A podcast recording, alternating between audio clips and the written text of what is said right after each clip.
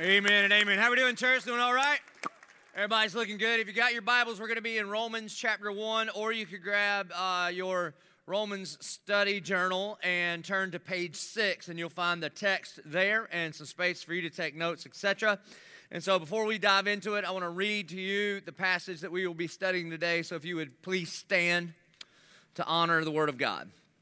Romans chapter 1, beginning in verse 16. For I am not ashamed of the gospel, for it is the power of God for salvation to everyone who believes, to the Jew first, and also to the Greek. For in it the righteousness of God is revealed from faith for faith, as it is written, The righteous shall live by faith. For the wrath of God is revealed from heaven against all ungodliness and unrighteousness of men, who by their unrighteousness suppress the truth. For what can be known about God is plain to them because God has shown it to them. For his invisible attributes, namely his eternal power and divine nature, have been clearly perceived ever since the creation of the world and the things that have been made. So they are without excuse. For although they knew God, they did not honor him as God or give thanks to him, but they became futile in their thinking, and their foolish hearts were darkened. Claiming to be wise, they became fools and exchanged the glory of the immortal God for images resembling mortal man and birds and animals and creeping things. Therefore, God gave them up in the lust of their hearts to impurity, to the dishonoring of their bodies among themselves, because they exchanged the truth about God for a lie and worshiped and served the creature rather than the Creator, who is blessed forever. Amen. For this reason, God gave them up to dishonorable passions, for their women exchanged natural relations for those that are contrary to nature. And the men likewise gave up natural relations with women and were consumed with passion for one another. Men committing shameless acts with men and receiving in themselves the due penalty for their error. And since they did not see fit to acknowledge God, God gave them up to a debased mind to do what ought not to be done. They were filled with all manner of unrighteousness, evil, covetousness, malice. They are full of envy, murder, strife, deceit, maliciousness. They are gossips, slanderers, haters of God, insolent, haughty, boastful, inventors of evil, disobedient to parents, foolish, faithless, heartless, ruthless. Though they know God's righteous decree that those who practice such things deserve to die, they not only do them, but give approval to those who practice them. This is the word of the Lord. You may be seated. Well, it looks like we're in a for a doozy today, does it not? so much for that easy like Sunday morning mess. Hey, uh, here we go. We're going to dive right in. I'd love for you to, to, either turn in your Bible or turn to page six of your study journal, study guide, because uh, I just want you to see that I'm not making this stuff up. We're going to walk through this verse by verse. and um, it, it, starts off with this in verse 16 and 17 of chapter 1. You'll remember that last week, or in verse 15, Paul says that, that he can't wait to preach the gospel to those who are in Rome. And then immediately after that, he dives right into this For I am not ashamed of the gospel. I just want to say, me either. And so this is what we do at 1122. We just do the gospel over and over and over and over. And so if you're gonna if you're gonna show up here, and I'm glad that you do, um, what you're not going to get is just kind of like a, a, a moralistic, you know, you be a better version of you kind of deism. That's not what we do. We do the gospel over and over and over. And I know it's not popular. I know it's not new. I know it's not cool. I know it's not politically correct, but that is not the point. That we want to share with you the gospel. The gospel means good news. And news means that something happened and then somebody told you about it and that it is good. The good news of the gospel is that God did for you and me what you and I could never do for ourselves. And it is good news. The gospel is the substitutionary atoning life, death, and resurrection of Jesus and his imputed righteousness unto us. In fact, I think last week I gave you the definition. Here's my definition of the gospel the reconciling of sinful peoples to a holy God through the substitutionary atoning life, death, and resurrection of Jesus in accordance with the scriptures for the glory of God. You see, good news enters into bad places. And the bad news is this is that you and I are sinners at birth. Don't believe me? Just look at your children. Did you teach them to sin? No, they were experts at it from, from birth. I mean, every single one of us were born into this world like the seagulls from Nemo, just mine, mine, mine, mine. Little glory hound sinners, center of our own universe. And what are you going to do about that if you have these unrighteous people in this perfect, holy, righteous God that will not put up with sin? Well, then Christ does for us what we could never do for ourselves. And though the gospel is complex, that you could study the gospel for the rest of your life, and it's like a diamond that you can look at and tilt and look at from different angles, and the light of the glory of God shines upon it and refracts different levels of beauty as you examine it. The gospel is that, and yet it is simple enough for a child to understand and comprehend. A couple of weeks ago, we baptized my eight year old daughter, Reagan Capri, and in that, we watched my son's old baptism video. He got baptized four years ago, he's 12 now. He was eight when he got baptized. And the gospel, though very complex, with words like substitutionary atonement and imputed righteousness, is still simple enough that an eight year old can understand.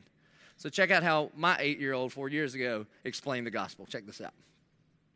We have sin. Jesus, God doesn't have sin. There's a consequence for us.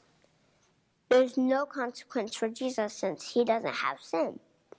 And then we switched places so he took the consequence because he loves us so much. I am here to tell whoever's sitting and watching this video Jesus Christ is my Lord and Savior. Amen. Little theologian. What he's talking about is the substitutionary atoning death of Christ and his imputed righteousness to us that we have sin. The wages of sin is death. There are consequences. The crazy thing is, in talking about the gospel, I didn't use the word consequences. When I use the word consequences with him, it's a totally different conversation. Amen. It's not about grace. And so, and then Jesus, I hope you caught this part. And Jesus traded places with us because he loved us so much. That is the gospel. And so Paul says, I'm not ashamed of that message. Because Jesus loved us so much, he took the consequences for our sin, and we received the consequences of his perfect, holy life. For I'm not ashamed of the gospel. Why, Paul? For, this is important, for it is the power of God, not going to be or was, it is the power of God for salvation. It is the power. That word power in Greek is dynamos. It's where we get the word dynamite. That is, that is a powerful thing. Have you ever have you ever had any experience with dynamite? Anybody? It's your problem from growing up in the city, okay? I grew up in the country. I knew a dude that had dynamite. I was uh, I think I was a freshman in college. I was a member of his hunting club, and there was a dude in our hunting club named Zeke. If your name is Zeke, you're more likely to have dynamite than if your name's not Zeke. That's just true. He worked for the railroad. And uh, I don't know what he did, but we, we had these beavers that were damming up some of the like ponds and creeks and stuff in our hunting land and it was flooding some of our land and we had to take care of it. And several times we'd been to the beaver dams and like disassembled them you know by hand and then a couple days later they would just they'd be there again. And he asked me one day at the hunting camp he says hey joby you want to go uh, blow up a beaver dam? You know i think i do. I've never really considered that but that sounds awesome. So me and zeke get on his four-wheeler with a crate of dynamite that didn't seem awesome, but he was like, Don't worry, it's bungeed. okay. And so we go, in my opinion, way too fast through the woods. We get to the beaver dams, we put on our waders, we get out there, and we're putting dynamite in the beaver dam, and you hook these little this little cord to it. Then he had one of those little those little like Bugs Bunny things. You know what I mean? He had one. I'm like, bro, what do we do? And he goes, You might want to lay down behind the four wheeler. And so I do, and he clicks that little thing, and I'm talking about the earth rumble. And that thing goes I mean, there is water and limbs and beaver parts just flying over me in the four wheeler. Powerful. And Paul says the gospel is the dynamite of God to blow that junk out of your life that is damming up what He has in store for you. That's what the gospel is. You know what's not the power? Your own behavior. It's exhausting. That's what that is. But the gospel is the power of God for salvation. That when you put your trust, not in you, but when you put your trust in Jesus for what he did on the cross, that's, that's the gospel. then it is the power for salvation.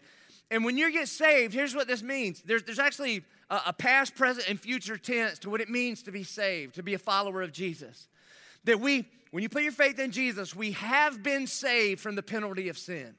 That means the debt is paid in full, that you don't owe God based on the things that you have done. You and I have been saved from the penalty of our sin. That means you go to heaven when you die instead of hell. And then currently, you and I are being saved from the power of sin. Um, theologians would call this progressive sanctification. What this means is like God over over time, not necessarily overnight, makes you more and more and more like Jesus. That the things there are some things, maybe not everything, there are some things that used to have power over your life and it doesn't have power over your life anymore. I hope I hope somebody in here, I hope you've experienced this.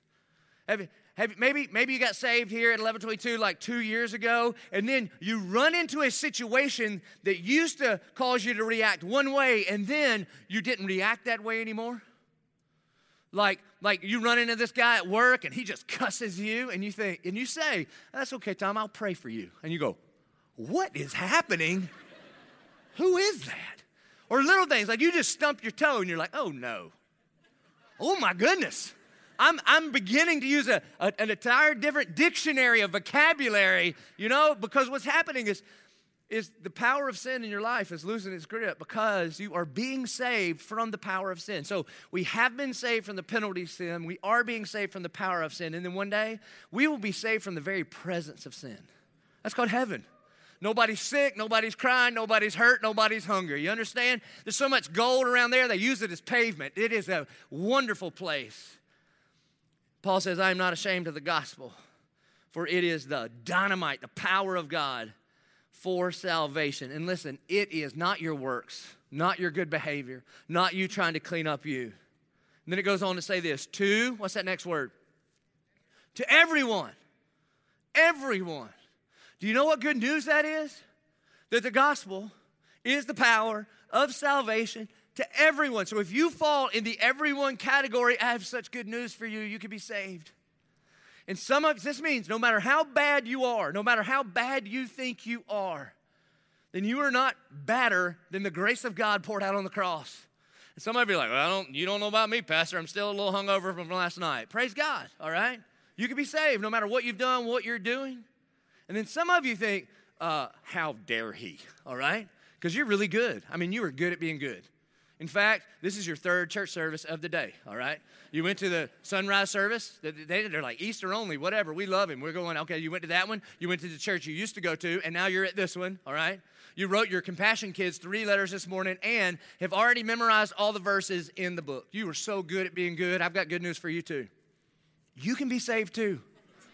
You can. It's way harder than the hungover guy, okay? Because he's like, yeah, I need some help, all right? But you can. Because the reality is, every single one of us reject God. Some people reject God in rebellion, some people reject God in religion. A rejection of God is just saying, either, God, I don't need you, I do what I want with who I want when I want. That's rebellion. That would be when Adam and Eve go for the fruit. Some of us reject God in religion. God, I don't need you because I'm going to work this out myself. That's when Adam and Eve sow the fig leaves. So you see, we all reject God, either with the fruit or the fig leaf either with rebellion or religion, but all of us reject God. And the good news of the gospel is that it is the power of God for salvation to everyone who believes. Who believes. Now, if I'm being honest, man, the fact that our English translations translate the Greek word pisteuo, that's the Greek word here, pisteuo, you should learn that word. The fact that we translate it believe can be a little troublesome because when we think of the word believe, we think of like mental assent to a fact that we believe that. That is not what this word is. Pisteuo means like to trust, to believe in. See, there's a big difference between believing that and believing in. You get it? Like, I believe that there's a college football team down in Gainesville. I do not believe in that team at all. Those are very different things.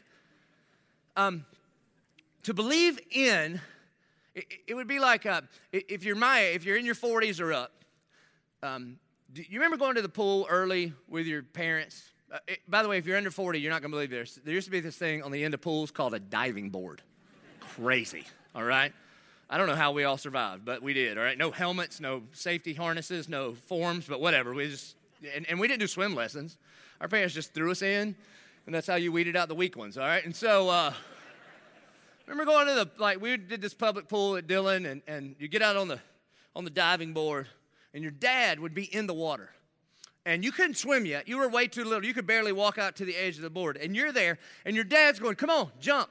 I'll catch you and you're standing there. Now, the good news is the line that had formed behind you, they were so empathetic and compassionate and, and, and, patient. They're like, oh, look, you and your dad are having a moment. Why don't you just wait? Not really. They were tell, calling your names. And there you are, and your dad is saying, come on, jump to me. Now, in that moment, do you believe that he's your dad? You're like, yeah, that's the guy. He's been at my house since I can remember, all right? Uh, I, and he's married to that lady over there drinking tab, and here we are.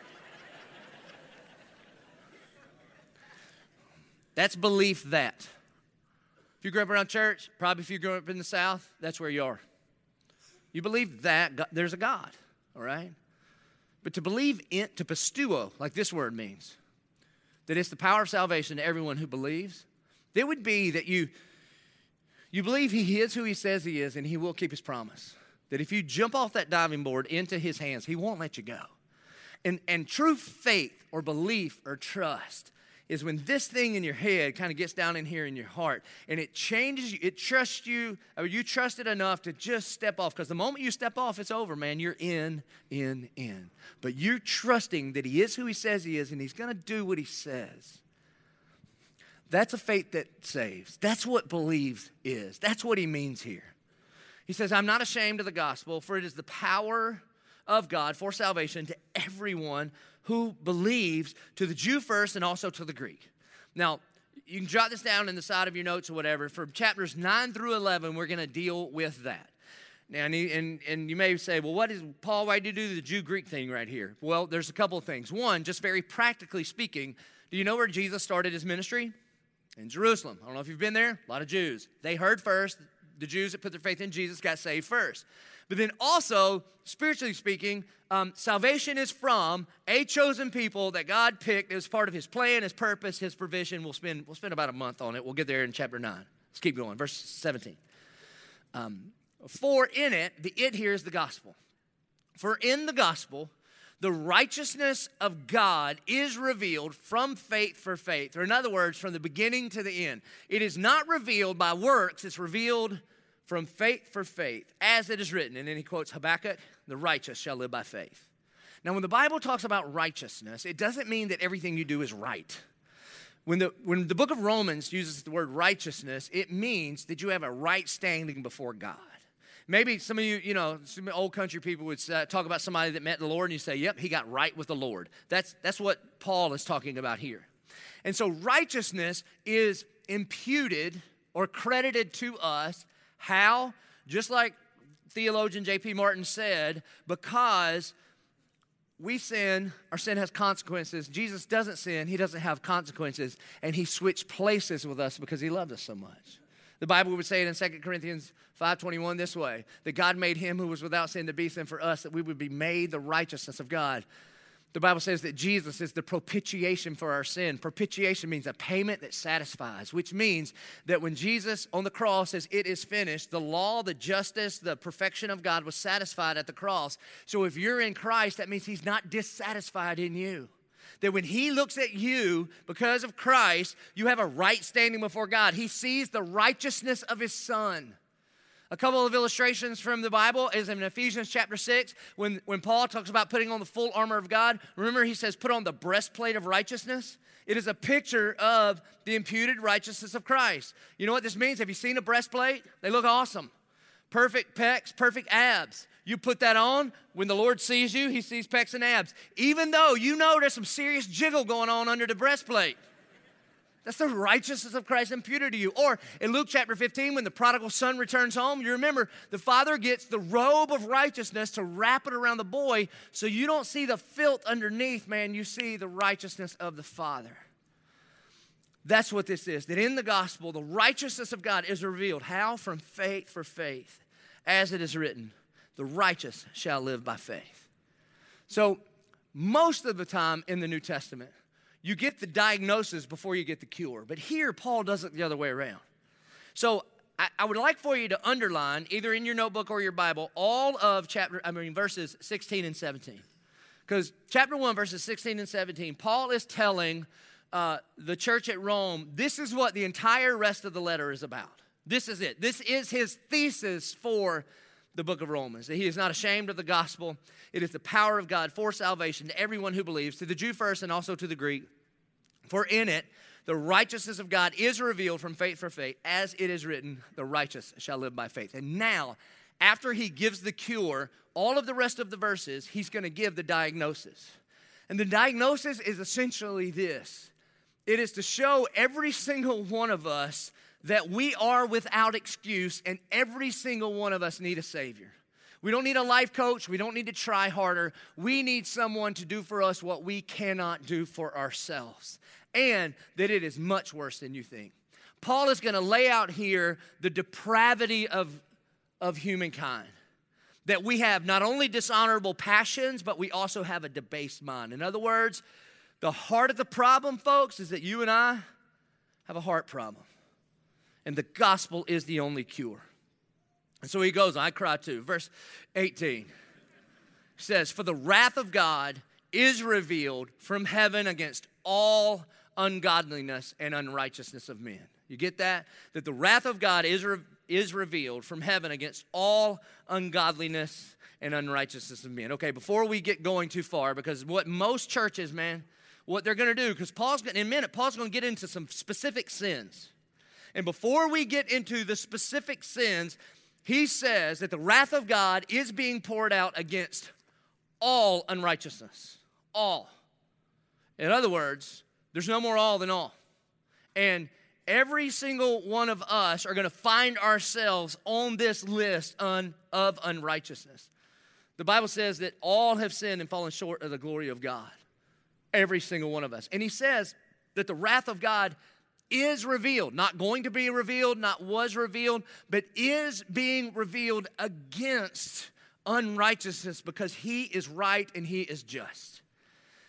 And in our culture today, verses like this really bum people out. I mean, in fact, the church doesn't talk about the wrath of God very much. I mean, we don't have a worship song that I can think of right now where we're like, Your wrath, oh God, burns us to a crisp, glory. We don't do that. We don't. And in fact, in today's culture, people will say, well, that's, that's why, look, I can't believe in a God who would punish people or have wrath against people. How could a good God punish people? You see, God is holy and God is just and it would be against who he is. It would be against his nature to just overlook sin. The reason you and I can just overlook things and say that's not a big deal, because you and I are not a big deal. And we are not wholly perfect and just. And yet, deep in our souls, every single one of us actually do want justice in this world. We really do. I mean, imagine for a second if, if somebody, some evil person, kidnapped your son, your daughter, a loved one, and, and molested them, raped them, left them for dead in the woods. And then one day they catch them, you're standing in court, and the judge hears the evidence and says, You know what? Don't worry about it. We're going to let this one go. You would think that is an unjust judge. I mean, imagine, imagine, like, I don't know, a group of referees that for an entire game only throw penalties against one team and ignore the infractions of another team for the entire time. You would say, you are unfit, unjust. Amen? I mean, that was crazy. Seriously. and so, the wrath of God is revealed. In a few verses, we'll talk about how that wrath is revealed. But the wrath of God is revealed from heaven against all ungodliness and unrighteousness. Now, real quick, before we get to that list, Christian, don't you ever look down your nose at some other person as if you are better, okay? because you cannot simultaneously look down your nose at somebody and what they're doing and look up at the cross of Jesus. Ephesians 2 says, And we were all once dead in our trespasses. And so he, he goes on. He says, For the wrath of God is revealed from heaven against all ungodliness and unrighteousness of men who, by their unrighteousness, suppress the truth. Now, Jesus told us He is the truth, the way, the truth, and the life. So, the suppression of the truth that God put in you is unrighteousness. Verse 19, for what can be known about God is plain to them because God has shown it to them. In other words, what the Bible means here is that God has put in, put in the heart of every man and woman and child this conscience or this idea or understanding that there is such a thing as right and wrong. Every culture believes in right and wrong. We may argue about some of the details of what is right and wrong, but no one would, would argue that there is no such thing as right and wrong. And we know this like at a heart level. Like, honestly, did you have to teach your kids to sin? And when they did wrong, what did they do? They knew they had done wrong and they would run and they would hide. Because it's just before they ever met Jesus or went to a Bible study or any of that. I remember one time I hear something in our pantry. I'm like, oh, do we have rats? And I open it up and it's Reagan Capri. She was little, eight, four, something like that. And she's standing there with like a chocolate bar. She throws it down and there's chocolate on her face. What are you doing, Reagan? Nothing. Reagan, I told you not to eat chocolate, and you have chocolate on your face. She, and she goes, It wasn't me. I'm like, Baby, it's on your face. That's what I said. It's on your face. And she goes, JP did it. Just like that. So you mean to tell me JP came in here, ate the chocolate, smeared it on your face, and he ran. And then she goes, I love you, Daddy. Why? Wretched, wretched, wretched little deceitful sinners is what we are, and we know it. This is why when Adam and Eve sinned, they run from God and hide. This is what we do. He didn't tell them to run. We know it. So, evidence number one that none of us have an excuse, Paul is saying, because of God gave us, I don't know, an, an, internal morality that we understand. There are some things that are wrong, and yet we do them anyway. Secondly, he's going to give us another reason. There's not a human on this planet that has an excuse for oppressing the truth of God. Verse 20. For his invisible attributes, namely his eternal power and divine nature, have been clearly perceived ever since the creation of the world in the things that have been made, so they are without excuse. This is, this is what's called natural law. In, in your study journal, study book here, you'll see we had the definition natural law God's existence revealed through the natural order of creation that makes everyone accountable.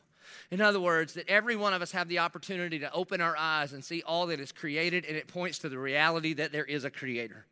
Look, man, I've got a, I've, I got a, a bachelor's in biology, and it used to baffle me that people could not understand the reason that our world looks like it has a design is because it was designed.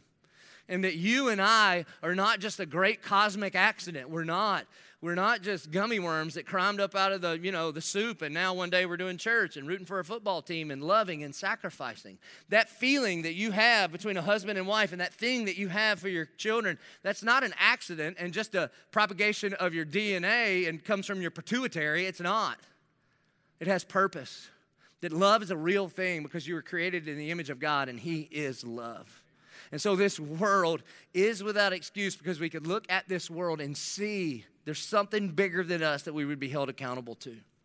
And so the reality is that you can know the justice of God from your conscience, you can know the power of God from creation, but you can only know the love of God from the gospel of Jesus Christ.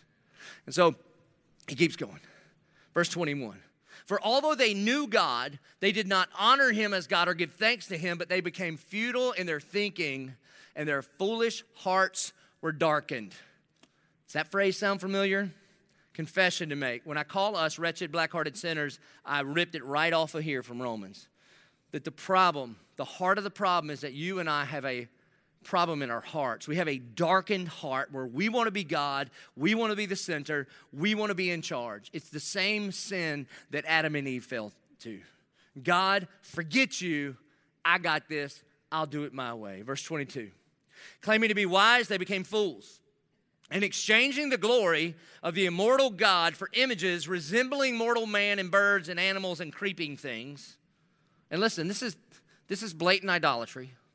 And sometimes what we will do, we will look at that and be like, wow, how dumb is a person that they would bow down to the image of a man or an image of, a, of an animal or an image of a creepy thing, okay? Look, ladies, some of you are worshiping a creepy thing. It's called your boyfriend, all right? He is not helping you draw close unto the Lord. It's just true. We, we will bow down in a second to a job, to a bank account, to some kind of status, to what people think about us. That John Calvin says that we are idol making factories. Verse 24, therefore God gave them up. Now let's stop right here. You see, it said earlier that the wrath of God is being poured out. And you know how God's wrath is being poured out upon us right now? God's wrath in your life is when He gives you what you want. That's it. When you say, I don't need you, God, I don't want you, I'm to do my own thing. And the wrath of God is to say, okay, go ahead. Did you realize it's God's grace when you get busted? It's God's grace when you face the consequences. It's God's grace when you're convicted or convicted because it will turn you to Him to realize that His ways are better than our ways. You can discipline without love, you cannot love without discipline. And God's love is poured out on us because He disciplines His children. I mean, I learned this in the first grade. I'm, I'm living in Dillon, South Carolina, where I grew up on Cleveland Street. It's kind of a busy street. It's two blocks from McDonald's. It was like the restaurant in town, okay? It's where people went to prom and stuff. And so, you know, it was busy. And so, uh, my, me and my best friend Joey Peel, we were riding our bicycles. I had a little Evel Knievel dude, you know, and you go, you could do the gas, and we make a noise, and we were jumping, man. We're jumping ramps, and in my mind, it was like a six foot vert, and we were doing cool stuff. But now that I think about it, it was a piece of plywood over one brick. So, you know, we were like, boop. And then we would hop down and we'd ride on my street in Cleveland Street and, you know, riding around. And one day, my mom comes running out on the front porch screaming at me, Joseph Perry Martin III, you better get out of the street. Just scream, embarrassed me in front of my friend. And I said, Mama, you don't love me.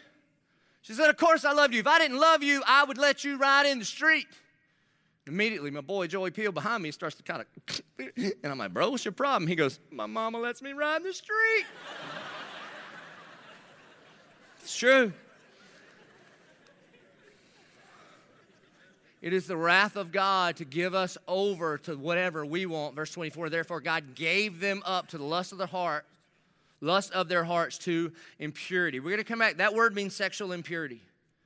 To the dishonoring of their bodies among themselves, because they exchanged the truth about God for a lie, and they worshiped and served the creature rather than the creator who is blessed forever. And again, every single one of us have a tendency to worship stuff over our sovereign Savior. We do. Verse 26 For this reason, God gave them. Now we're going to stop right there.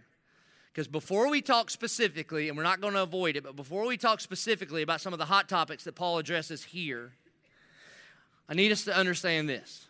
He's going to give a long list, a long list of the manifestations of this thing the manifestations of us worshiping uh, creature over creator, of exchanging the glory of the immortal God for what I want. And hear me, church, every single one of us are in the same boat, regardless of the level of sin. Okay? As, as believers, as Christians, none of us have the right to try to make one thing on the list somehow higher or lower than anything else on the list that all of us, for all have sinned and fallen short of the glory of God. Because what we like to do in our minds is this. In our minds, man, especially if you've been around church for a while, is we like to have, you know, when the Bible lists out a bunch of sins, we got like red light sins, yellow light sins, and green light sins. And the red light sins are like, y'all need to stop that. That's terrible. And then we got some yellow light sins, and like, you know, I kind of struggle with it. I probably should stop, but and then we've got like green light sins where we think God's like, "Can't, don't worry about that one anymore." Not a big deal. The problem is the scriptures. See, for all have sinned and fallen short of the glory of God, and the wages of sin, any sin, all sin, the wages of sin is death. And so, make sure that whatever we do, folks, that we never use the Bible. Listen, if you, especially, man, if you consider yourself a Christian, don't you ever use the Word of God as binoculars to look at somebody else. The Word of God is meant to be a mirror to hold up to look at us. So everybody on this list, it's going to say they a lot. The they is us. Not somewhere out there, those heathens somewhere else. The they is sitting in your chair right now or standing on this stage right now. And so he says, for this reason, God gave them up to dishonorable passions. For their women exchanged natural relations for those that are contrary to nature, and the men likewise gave up natural relations with women and were consumed with passions for one another men committing shameless acts with men and receiving in themselves the due penalty for their error. Now, so when it comes to things, I get asked all the time. I really do, and this has made me really unpopular in some segments and in, in our city, whatever. Uh, I, you'll get asked this thing, and it's particularly in regards to like same sex attraction, homosexuality, gay marriage, all of this stuff. What do you think about fill in the blank? My answer would be it doesn't matter what I think, because that's just my opinion. My opinion is whatever. The key question, no matter what the topic is, this is what do you think the Bible says about fill in the blank? And then the deeper question then is, and what do you think about the Bible? Is the Bible your authority or are you your authority?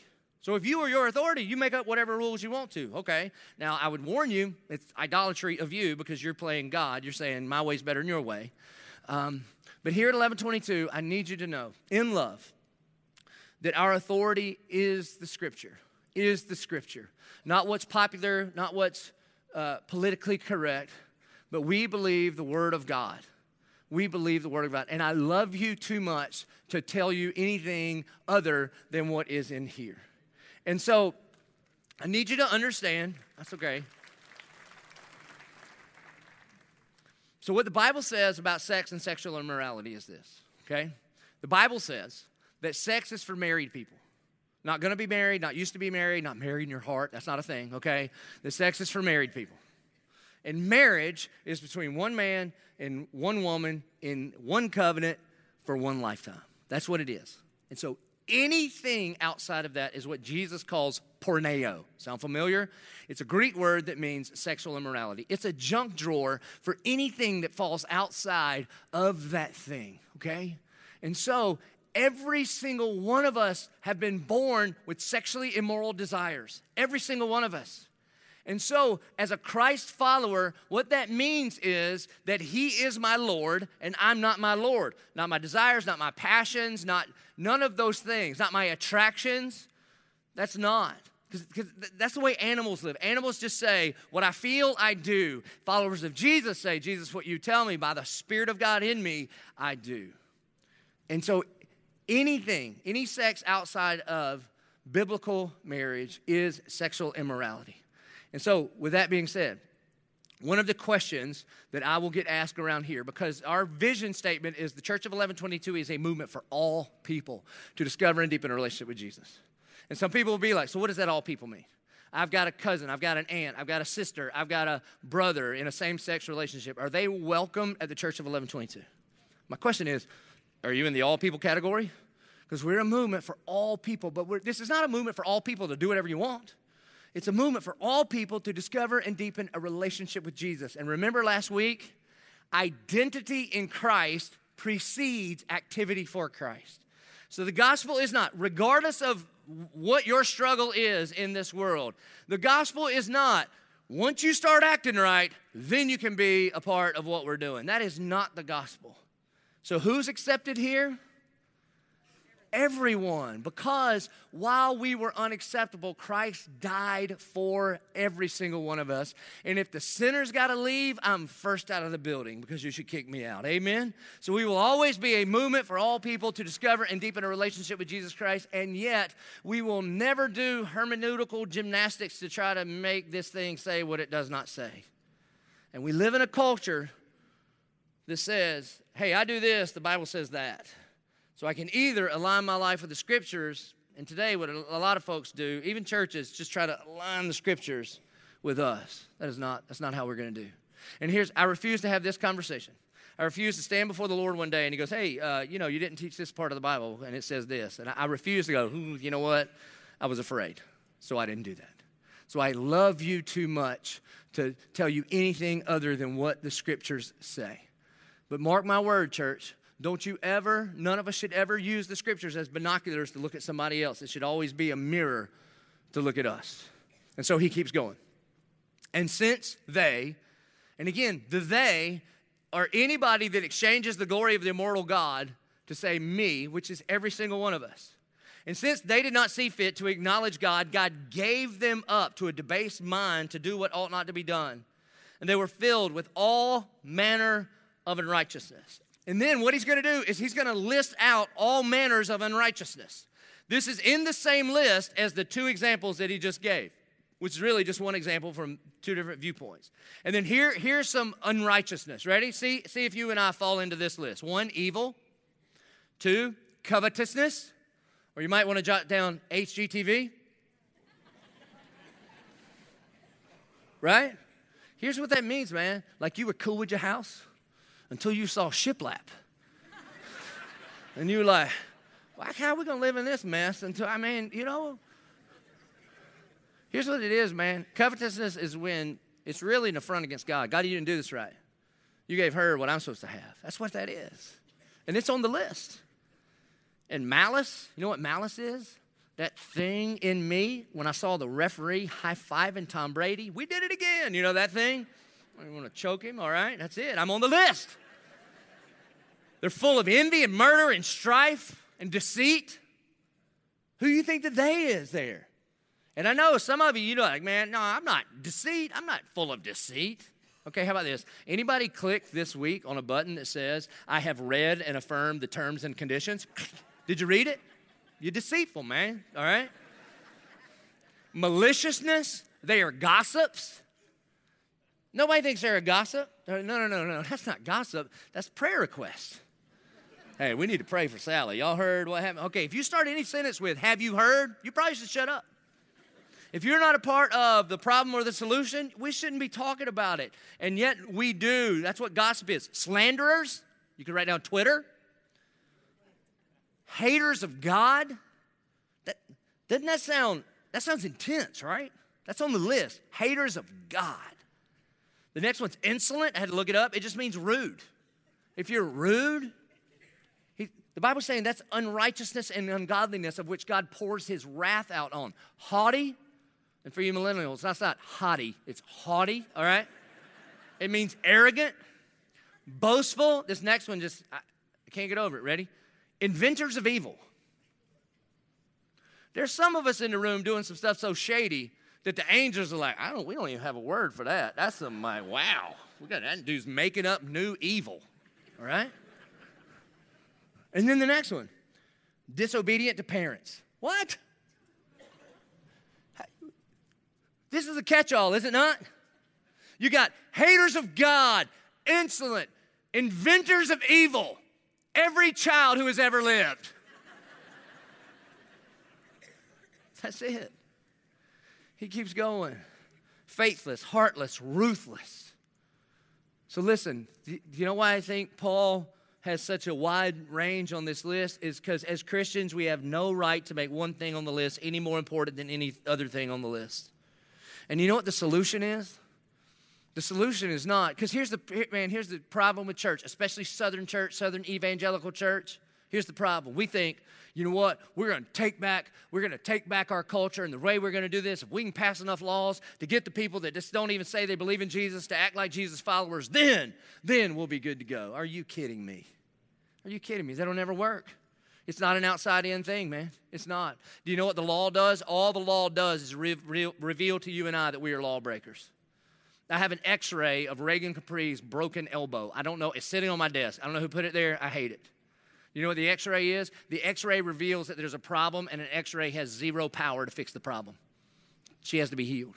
The law reveals that there's a problem. The list reveals that there's a problem, and it has zero power to fix the problem. Our only hope in this world is not laws and rules and regulations. Our only hope for us individually, for Jacksonville, for Florida, for our country, and for the rest of the world, our only hope is the power of God, the gospel, the power of God for salvation in our individual lives. Amen? And then when we come together and act like it, and I'm telling you, you look through this list, if you're honest, and by the way, deceitful's on here because if you're not honest, you're right up on the list. We're all there. Verse 32, he says, Though they knew God's righteous decree, that those who practice such things deserve to die, they not only do them, but they give approval to those who practice them. In other words, we become proud of things that we should be ashamed of. And when everything, all of this list, these specifics of unrighteousness and God, ungodliness, they all have this in common. Everything from the murderer to the disobedient to parents. They all have me in common. Forget you, I'm going to do what I want. And so here comes the good news. Remember, he started with the, the gospel, the cure, and then he gives the diagnosis. And so the good news of the gospel is that the gospel is for anyone who needs a Savior, which is every one of us. The gospel is for anyone who needs a Savior, and the good news is that's every single one of us. You see, here's the point It's in your worship guide. The only power that is able to save you and set you free is the gospel of Jesus Christ. It's not behavior modification, it's not church attendance, it's not. The only power that is able to save you and set you free is the gospel of Jesus Christ. And you may say, Save me from who? Set me free from who? From you. From you. Don't you realize that you are enemy number one in your own life? Nobody's let you down more than you. No one's broken more promises to you than you. Think about it. You can't even keep your own commandments. Is it not true? Anybody still on their New Year's resolution? All right? Anybody haughty want to raise their hand? Be like, right here, sinner. It's just true. And the gospel of Jesus Christ is the only power that will set you free. And every single one of us need him to do for us what we can't do for ourselves.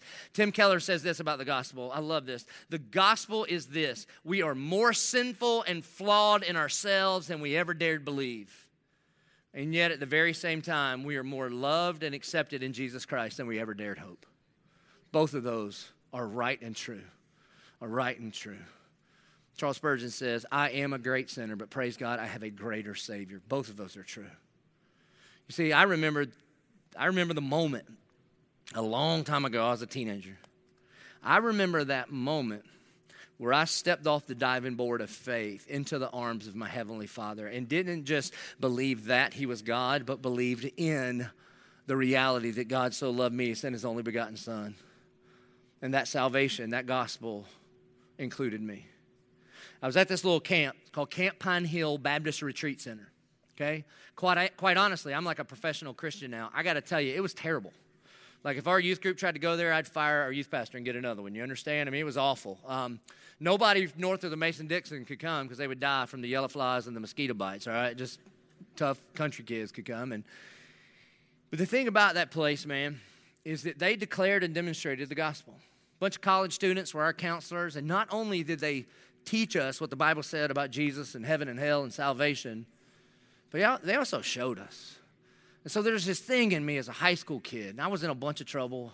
But there was this thing in me as a high school kid that experienced something in these, in these young men and these young women that was just enticing. I knew they had this thing that I didn't have. And one night, on a Thursday night, our counselors, about eight or 10 college kids, they reenacted the crucifixion of Christ. So, a long time before Mel Gibson did it, man, our counselors are pulling off the, the passion of the Christ. And they basically took the accounts in Matthew, Mark, Luke, and John, and they just acted them out with like bed sheets for togas, and they make these torches, and it started with Pontius Pilate. What should I do with this man named Jesus? And they scream, Crucify him. And all of us kids are sitting on one side of this lake, and we watched. My counselor, he was a sophomore at Furman, playing the role of Jesus. Watched him take him down the side there and whip him and put a crown of thorns on him and mock him and take him to the cross we heard the hammer hit the nails over and over and over, and then they lifted up the cross with Christ on it. And he said all seven things that Jesus actually said on the cross, starting with, Father, forgive them, for they know not what they're due, and ending with, It is finished. When they said it is finished, they put out the torches, and it was dark. And Coach Bully, the that led me to Christ, turned a flashlight on him and said, For God so loved the world which means you.